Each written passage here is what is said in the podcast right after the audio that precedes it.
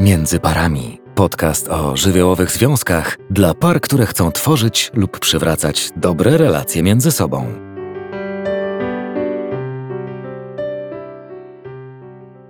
Kochani moi, witajcie w kolejnym odcinku żywiołowych związków. Dzisiaj chcę Was zaprosić do refleksji i pogłębiania tematu męskości i bliskości emocjonalnej. Chciałabym się przyjrzeć dzisiaj funkcjonowaniu mężczyzny, jego funkcjonowaniu z samym sobą, z innymi mężczyznami, ale też co to wszystko robi dla relacji i jak w tej relacji się odnaleźć, kiedy z bliskością emocjonalną nie jest nam za bardzo po drodze. Zaprasza Marita Woźne. Otóż zacznijmy sobie od samego początku, żeby wyjaśnić różne hasła, którymi się będziemy posługiwać. Przede wszystkim hasło bliskość. Czym jest w ogóle bliskość? Myślę sobie, że to nie tylko mężczyźni, ale my w ogóle jako ludzie możemy mieć różnie z tą definicją. Trochę musimy się cofnąć do czasów naszego dzieciństwa, jak to zwykle, do tego Was zapraszam, i pozastanawiać się, jak w moim domu bliskość była wyrażana, czym ona była, bo tym, czym ona była wtedy, tym ona jest prawdopodobnie teraz dla nas w tych różnych sytuacjach, w relacjach, które budujemy. Kiedy myślę o bliskości emocjonalnej mężczyzn, to mogę się odnosić do pracy z mężczyznami w gabinecie psychoterapeutycznym i mogę się podzielić tym, jak mężczyźni zwykle reagują na słowo bliskość. Otóż najczęściej e, wiąże się to dla nich z jakimś niezrozumieniem, mm, z czasem z przerażeniem. Zwykle nie wiedzą, jak w ogóle zdefiniować taką bliskość Czasami wiąże się im ona z niewiernością, z nielojalnością, czasem mają skojarzenia z bliskością fizyczną, albo właśnie szukają definicji. Im bardziej są pogubieni, im bardziej nie wiedzą, tym bardziej próbują jakoś zadziałać, ale ten strach i lęk, który przy tym się pojawia, jest znaczący. Zwykle o bliskości nie mówimy na samym początku terapii, tylko ona tworzy się y, razem z trwaniem terapii i więzi terapeutycznej, ponieważ wtedy też i buduje się bliskość emocjonalna właśnie, która jest strasznie trudna do zdefiniowania, ale to jest coś, co dzieje się w uczuciach, w nas, jako ludziach, kiedy tworzymy w ogóle relacje i to nas może przerażać. To są momenty, kiedy chcemy czasami uciekać y, z relacji, również tych terapeutycznych i dlatego postanowiłam jakoś ten obszar przybliżyć właśnie też e, w podcaście. Ja bliskość emocjonalną rozumiem jako takie autentyczne bycie z drugim człowiekiem w relacji i jednocześnie bycie przez tego człowieka przyjętym. Czyli tylko wtedy ta relacja może być bliska, kiedy ja czuję się przyjęta przez drugą osobę i jestem autentyczna, czyli jestem sobą, nie zakładam masek, nie kreuję się na kogoś, kim nie jestem, nie przyjmuję różnych ról po to, żeby kogoś zadowolić, żeby nie stracić, żeby się komuś przypodobać, tylko jestem sobą i ktoś mnie widzi prawdziwie, taką, jaka jestem w środku. Bardzo trudno jest o takie relacje. Kontakt terapeutyczny na pewno pozwala czy pomaga przyglądać się, jak my w ogóle budujemy relacje z innymi ludźmi, jak my mamy po drodze albo nie po drodze z tą bliskością i uczy budowania takiej e, bezpiecznej bliskości w relacji. Natomiast y, ważne pewnie jest to, że ona właśnie kojarzy nam się z czymś, co jest nieadekwatne, nieprawidłowe, może jakoś wiąże się z przekraczaniem granic. Oczywiście mają tutaj wpływ różne czynniki środowiskowo-kulturowe, bo bliskość często jest kojarzona właśnie z, z bliskością fizyczną tylko i wyłącznie, więc na samą myśl o tym, że pojawia się bliskość w relacji między kobietą a mężczyzną, no to zaczyna się jakieś poczucie zagrożenia, a tak naprawdę w ogóle nie musi chodzić o bliskość fizyczną, tylko emocjonalną. I czasami to jest to, w co uciekamy, kiedy nam się w związku właśnie nie układa. Bliskość emocjonalną rozumiem też jako coś takiego, że mogę prosić drugą osobę o to, co potrzebuję i nie mam lęku w sobie, że ja tą prośbę wyrażam. Jednocześnie jestem w stanie przyjmować odmowę, bo wiem, że ten ktoś nie odmawia mi jako osobie, tylko jest mu trudno z zrealizowaniem tej prośby, potrzeby mojej. A do tego wszystkiego mogę usłyszeć prośbę drugiego człowieka i odpowiedzieć temu drugiemu człowiekowi nie tak, by go zadowolić, albo nie tak, by go nie stracić, tylko tak, jak jest prawdziwie we mnie, czyli zgodnie z tym, co ja czuję, nie obawiając się, że jeśli odmówię, to ta relacja przestanie trwać, albo ktoś się na mnie obrazi, ktoś przestanie się do mnie odzywać i tak dalej. Skąd u mężczyzn trudność w byciu blisko? Otóż czasami niektórym osobom wydaje się, że e, bliskość jest taka, jest takim pojęciem zarezerwowanym tylko dla kobiet. i że mężczyzna tej bliskości uczy się właśnie od kobiety, od matki. Niewątpliwie uczy się być blisko z kobietą, e, właśnie w relacji z matką, ale też uczy się być blisko z mężczyzną w relacji ze swoim ojcem.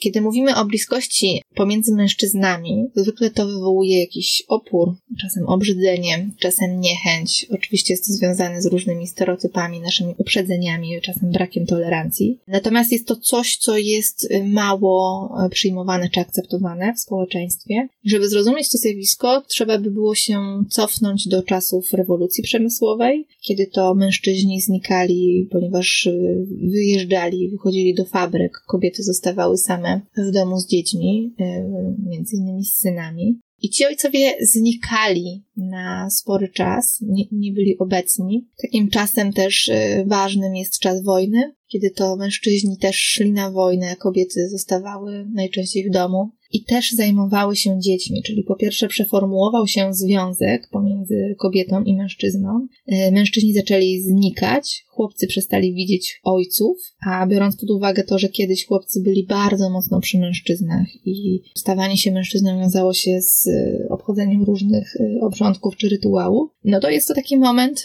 w naszych doświadczeniach w przeszłości, kiedy trochę zmienia się ta definicja budowania męskości i zaczyna ona być tworzona inaczej albo nie być tworzona wcale. To jest też moment, kiedy kobiety muszą zacząć radzić sobie same i chłopcy, co oni głównie widzą? Widzą głównie matkę. Matkę w różnych rolach, czasem matkę starającą się zastąpić tego ojca lub wypełnić rolę ojca, co jak wiemy jest y, zupełnie niemożliwe. Dlatego, że matka jest matką, a ojciec y, jest ojcem i dziecko ma prawo mieć jednego i drugiego rodzica.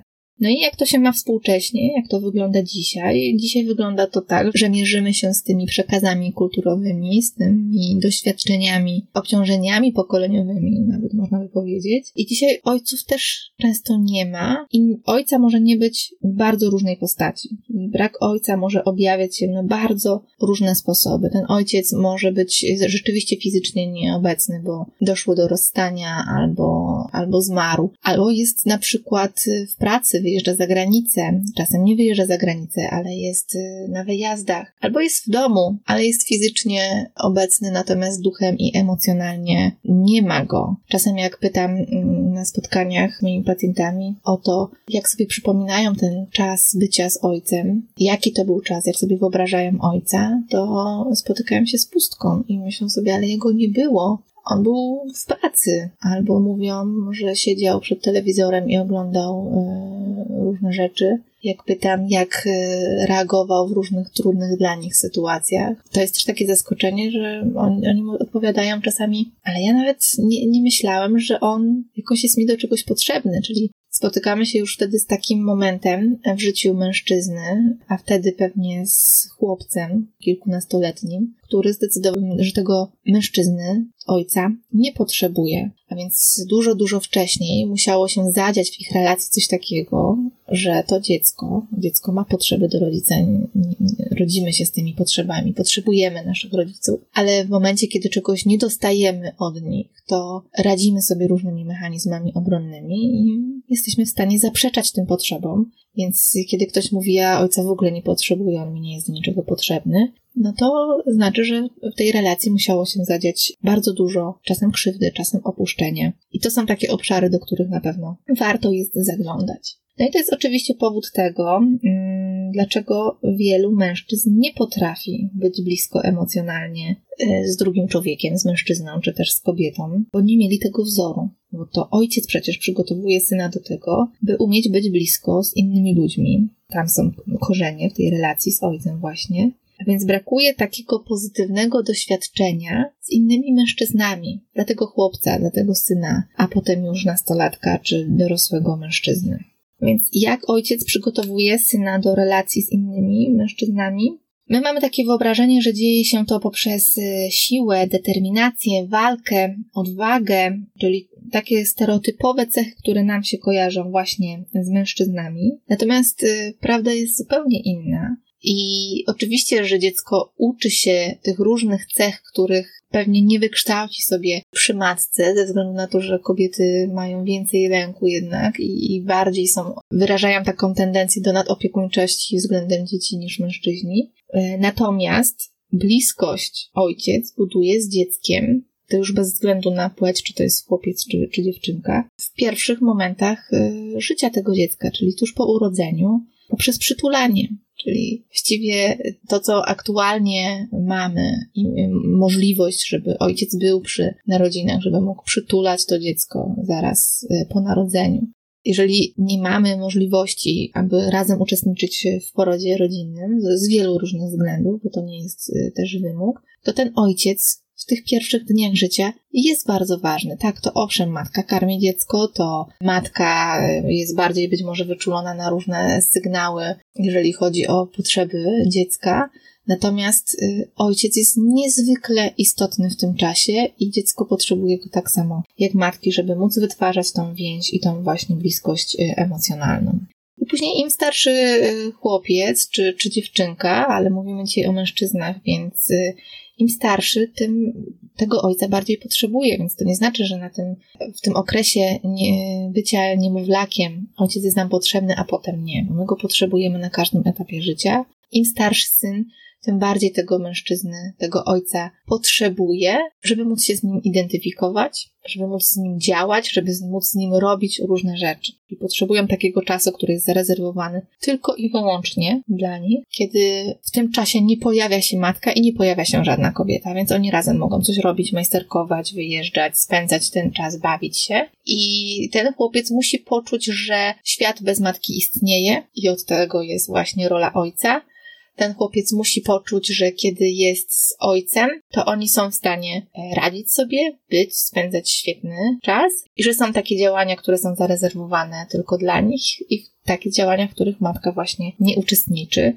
I przychodzi taki moment i okres w życiu dziecka, kiedy to kobieta e, nawet powinna odsuwać, nie chcę, żeby zabrzmiało to słowo źle, ale w jakimś sensie odsuwać dziecko w stronę ojca. To może będzie najbardziej e, adekwatne. A więc nie brać na siebie tego, że ona jest za wszystko odpowiedzialna, opiekować się tym dzieckiem i otaczać e, właśnie troską, ale pokazywać, że są pewne obszary, które on ma prawo robić z ojcem, może to robić i ona, będąc z boku, przyglądając się temu, wyraża na to zgodę. Czyli to jest taki nieświadomy przekaz, który niesie. Czyli masz prawo kochać ojca, masz prawo z nim być, masz prawo cieszyć się tym czasem. Ja nie muszę być w tym czasie najważniejsza dla ciebie, co nie znaczy, że nie jestem przez to ważna. Tak? Nie, nie rywalizuję z ojcem o uwagę i obecność dziecka, w tym sensie rozumiem to przesuwanie czy odsuwanie dziecka, e, syna, przede wszystkim syna w stronę ojca.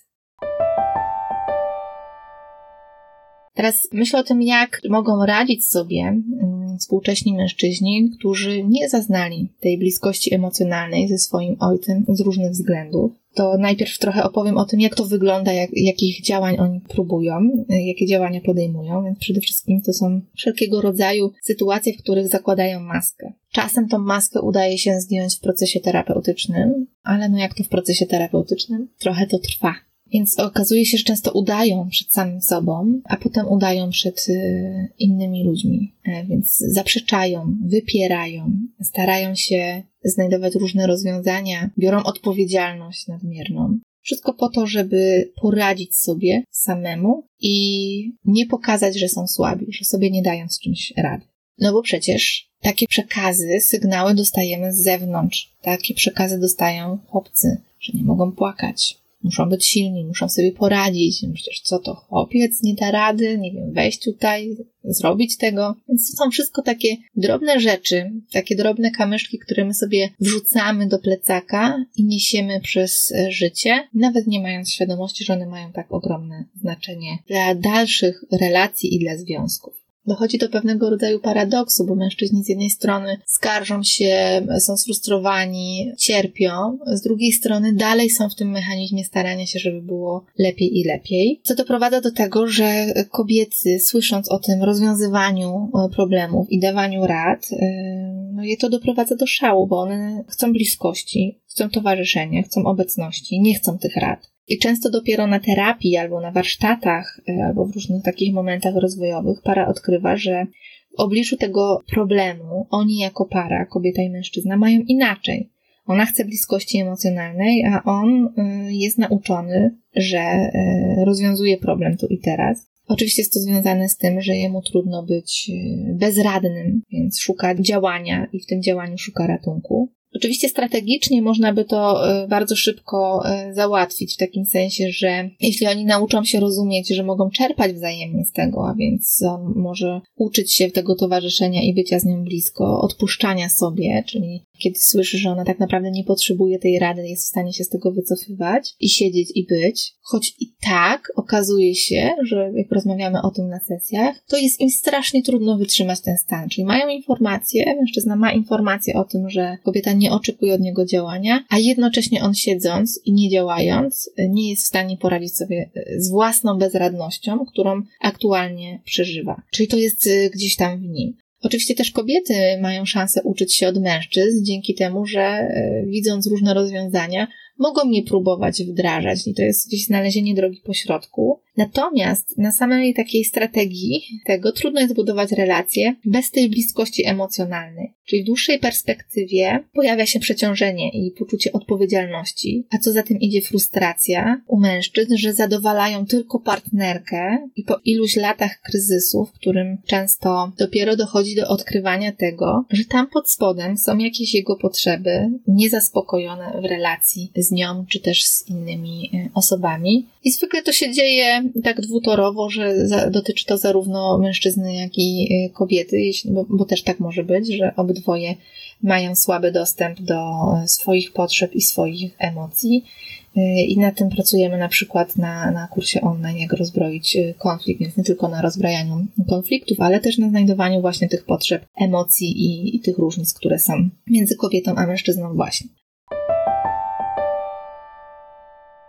Ale to, co mężczyzna jeszcze próbuje y, robić, jak on sobie radzi, to on próbuje nie przyznawać się, że coś mu nie wyszło. Często nie prosi o pomoc. Zwykle dzieli się bardziej y, faktami, a nie uczuciami. Teraz e, dzieje się to zarówno e, w relacji z kobietami, ale tak samo trudno jest być mężczyzną ze sobą razem. W takiej wersji, w której nie ma alkoholu, nie ma poruszania tematów e, seksu, taki wulgarny, wręcz brutalny czasem sposób, ani tych złotych, niecenzurowanych, męskich, w cudzysłowie oczywiście, rad, które sobie mężczyźni czasem dają gdzieś tam w szatniach na boisku czy, czy w klubach. Trochę na zasadzie, no weź się chłopie ogarnij, albo e, baby to przecież chyba nie będziesz słuchał. Ona to już całkiem ci na łeb weszła. Stary, co ty nie wiesz, jak ty masz babę ustawić w swoim domu? Czyli to są takie rzeczy, które mm, gdyby się zagłębić, to po dwóch stronach jest trudność z tym, żeby rozmawiać o czymś, co jest tematem tabu,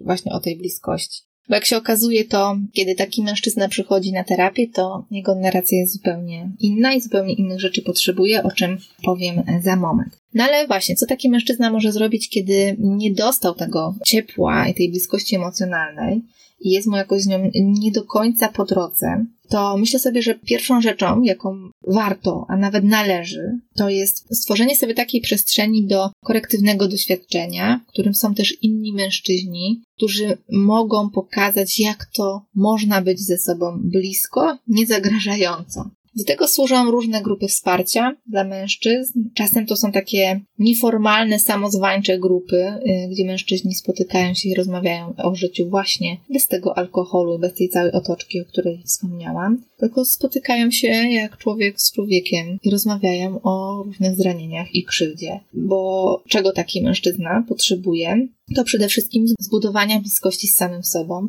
I to budowanie bliskości z samym sobą też dzieje się w relacji właśnie z mężczyzną.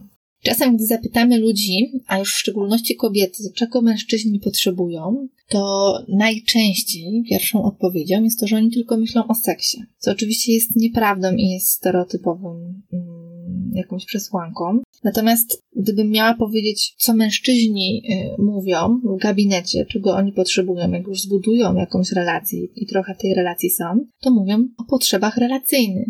Czyli zdarza mi się towarzyszyć mężczyznom i oni w pewnym momencie dochodzą do takiego wniosku i mówią, że to, czego oni potrzebują, a bardzo wstydzą się o tym powiedzieć, to jest ciepło, to jest akceptacja, to jest zrozumienie i bez względu na to, w jakim wieku są.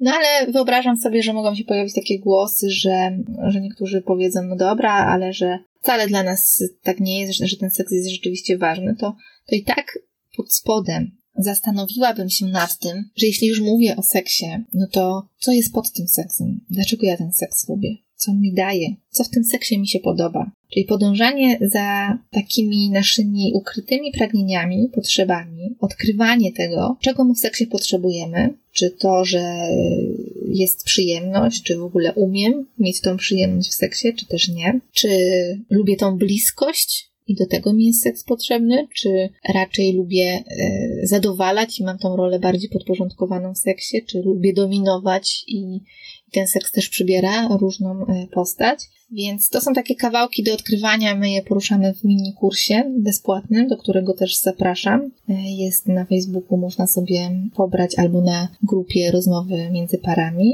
E, są tam linki i można bezpłatnie z tego skorzystać i przejść przez to. Ale generalnie chodzi o to, żeby zastanowić się, co jest pod tą sferą seksualną, bo zwykle ona jest zasłoną e, dymną. Znaczy nie chcę powiedzieć, że ona nie jest ważna, ale zwykle zakrywa to, o czym jest trudno ze sobą rozmawiać. No a co się dzieje z mężczyznami, kiedy siedzą e, w gabinecie terapeutycznym i mówią o swoich potrzebach, kiedy siedzi obok kobieta? Co jest też bardzo, bardzo ciekawe, że oni najczęściej wtedy mówią, że chcą albo przyszli po to, żeby ona była szczęśliwa, żeby ona czuła, że jest szczęśliwa, e, że oni są szczęśliwi wtedy, kiedy ona się na przykład uśmiecha. I jakby to pokazuje im, że e, ten związek wtedy jest prawidłowy co niektóre kobiety mogłyby się ucieszyć z, z takiego obrotu sprawy, no ale jak się zaraz poprzyglądamy głębiej, dlaczego tak się dzieje i co za tym stoi, to wcale nie jest tak już różowo i cukierkowo. I tak naprawdę to nie jest o jego dobroduszności względem tej kobiety, chociaż nikomu jej nie ujmuje. I jakby to, że mężczyźni dbają o te kobiety, jest jednym z faktów, tylko żeby się pozastanawiać, skąd to się bierze, bo to bierze się właściwie z tego, że jeśli cofniemy się do początku tego podcastu, gdzie mówiliśmy o tym, że mężczyzna uczy się bycia przy matce, że głównie jest przy matce, a tego ojca jakoś emocjonalnie nie ma, jest nieobecny, no to on uczy się spełniać oczekiwania kobiet. On uczy się, jak być z kobietą poprzez jej zadowalanie jej. Czyli mówiąc inaczej, on definiuje swoje poczucie własnej wartości przez to, jak jest w stanie e, zaspokoić czy dać satysfakcję kobiecie. No i to jest taki proces, który sobie trwał przez lata, no bo zaczęliśmy od ojca, a później jak e, pomyślimy sobie o naszych doświadczeniach, na przykład szkolnych, to ta ilość mężczyzn jako nauczycieli była naprawdę znikoma. W związku z czym nie było gdzie zintegrować tej męskiej e, energii. Tutaj chcę powiedzieć, że trochę o tej męskiej energii, o, tym, o tej męskości, przeżywaniu y, męskości i też roli ojca. Y, będzie możliwość posłuchania rozmowy z mężczyzną na konferencji Rozwód i co dalej. W kontekście rozwodów, ale myślę, że to będzie rozmowa, którą będzie można posłuchać tak w ogóle. Nie tylko wtedy, kiedy mamy zamiar się y, rozstać. A jak ktoś chciałby poczytać, to na stronie międzyparami.pl też jest artykuł o tym, jak ważna jest rola ojca, e, zarówno dla chłopca i dla dziewczynki. Idąc dalej i zastanawiając się, co można zrobić w takim razie w parze, bo to przecież też w związku ten problem gdzieś wybrzmiewa i, i pojawia się jakiegoś takiego wycofania czy braku właśnie tej bliskości emocjonalnej. Więc przede wszystkim zaczęłabym chyba od tego, że mm, żeby rozpoznawać, że ta druga strona ma potrzeby. Więc jeśli mój mężczyzna zaspokaja wszystkie moje pragnienia i godzi się na różne rzeczy, to ja mogę się zastanowić, dlaczego on to robi. A nawet jeśli wcale tak nie jest, że na wszystko się godzi, ale właśnie pojawiają się takie zdania, że chcę, żebyś ty była szczęśliwa i ten komunikat jest bardziej nakierowany na kobietę i my dalej nie wiemy, co tam u niego się dzieje, to to jest informacja dla kobiety o tym, żeby poszukać, czego tak naprawdę on chce. Ale żeby tego poszukać, to trzeba mieć w sobie sporo odwagi, bo to jest taka ochota pójścia za tym, że okej, okay, to on, on będzie zaspokajał moje potrzeby teraz, i jeśli w związku się pojawia kryzys, to jest to szalenie trudna rzecz do zrobienia, bo będziemy e, chcieli najpierw swój głód zaspokoić, no zgodnie z tym mm, takim mechanizmem przetrwania, a dopiero później będziemy w stanie koncentrować się na drugim człowieku. Ale jeżeli będziemy w stanie to zrobić, to jest to jeden z kierunków. Więc kiedy ja słyszę, że, e, że mój partner mówi mi, że chce, żebym była szczęśliwa, to ja dalej mogę drążyć temat i go dopytywać, czego on potrzebuje, że dla mnie to też jest ważne, żeby wiedzieć, o co jemu chodzi, co on by chciał, jak on by chciał i w jakich obszarach by chciał coś inaczej. Czasem ten komunikat od mężczyzny nie jest taki pozytywny, bo on może też powiedzieć: y, Ja chcę od niej tylko spokoju. I to też jest nakierowane na kobietę, i to niewiele mówi o tym, jakie on ma potrzeby, z czym jemu jest trudno. I teraz tutaj, drogie panie, gdy następnym razem właśnie usłyszycie zdanie w tym klimacie, mniej pozytywne, to może warto zamiast oceny złości czy obrażania się, pójść po taki kawałek, oczywiście już ochłoniemy i powiemy też, co nam to robi, kiedy ten komunikat jest wyrażany w taki sposób. To też nie chodzi o to, żeby przyjmować wszystko na klatę i nie mówić, że coś mnie rani, ale jak już sobie to ogarniemy, to może yy, znajdzie się przestrzeń na to, żeby zastanowić się i zapytać go, o czym on mówi, jak może to powiedzieć inaczej, żeby to było o nim, a nie o nas. I to jest taki punkt wyjścia do, do rozmowy w czyli moje potrzeby mogą być niezaspokojone, to jest jakoś ważne, żeby wybrzmiało, albo muszę nauczyć się frustrować swoje potrzeby, albo mogę też te potrzeby zaspokajać samodzielnie. A o tym z kolei mówiliśmy sobie więcej na webinarze właśnie o niezaspokojonych potrzebach, który webinar jest też dostępny na stronie międzyparami.pl.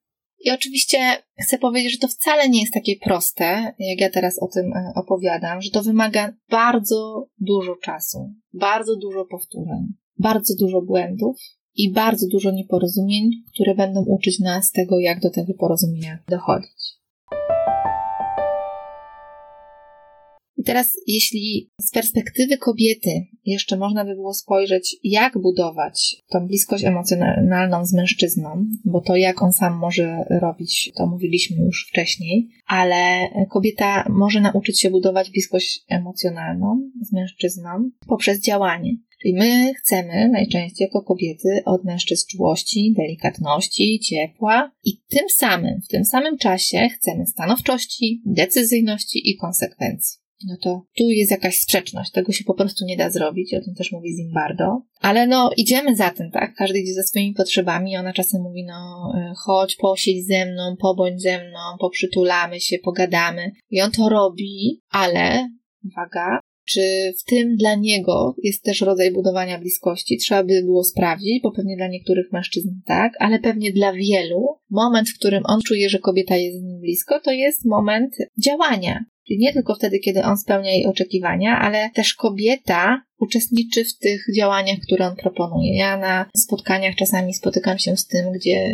pary wyrażają różne swoje potrzeby i to, czego potrzebują mężczyźni, to zwykle to jest działanie. To jest trochę na zasadzie, pojeździlibyśmy na rowerze, a może byśmy zanurkowali, a może byśmy pojechali gdzieś w góry, albo zostawili dzieci, pojechali na wycieczkę. I teraz, kiedy on słyszy, no chyba zwariowałeś, albo ja tego nie lubię, nie będę tego robić, jedź sobie sam, no to on w pewnym momencie, jak już jego potrzeby są naprawdę bardzo, bardzo sfrustrowane, jedzie sam. Tylko, że niebezpieczeństwo jest takie, że w tej grupie, jeśli pojedzie, albo jak pojedzie sam, to że pozna kogoś, to z nim będzie uczestniczył w tych działaniach i zacznie budować tą bliskość emocjonalną z tą osobą.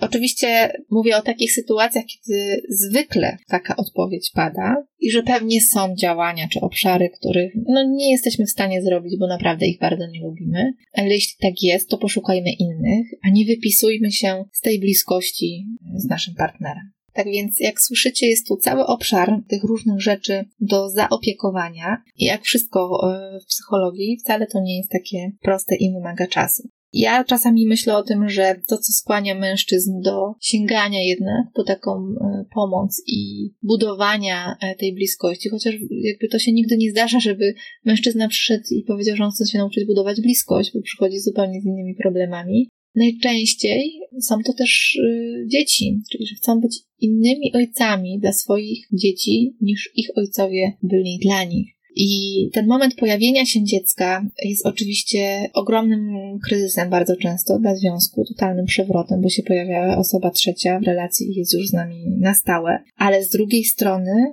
jest też taką szansą na spotkanie się z własnym wewnętrznym dzieckiem. Otwierają się te przestrzenie dotyczące przeszłości, czyli połączenie między kobietą, tą matką, dzieckiem i jej matką, i tak samo u mężczyzn pomiędzy nim ojcem, jego ojcem i synem, czy w ogóle dzieckiem. Więc y, o tych rzeczach, które dzieją się po narodzinach dziecka, zapraszam, żeby posłuchać w poprzednich podcastach, które dotyczą kryzysu w związku właśnie po narodzinach dziecka, czy ciąży i macierzyństwa, i zmian, które się dzieją też u kobiety, ale o mężczyznach też tam jest trochę. No i o seksualności po pojawieniu się dziecka. To są trzy takie podcasty, w których też można sobie uzupełnić i bazować, tworzyć refleksje, rozmawiać w parze na ten temat. A jeśli chcecie dzielić się doświadczeniami albo pytać o coś więcej, refleksjami, podzielić się na temat tego podcastu, to zapraszam Was do dołączenia do grupy rozmowy między parami, gdzie na te różne obszary i tematy właśnie rozmawiamy.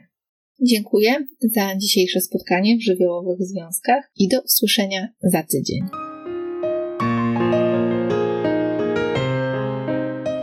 Jeśli chcesz posłuchać innych odcinków na temat psychologii związków, zajrzyj na międzyparami.pl. Jeśli masz propozycję tematu na kolejny podcast, wyślij wiadomość przez formularz na stronie.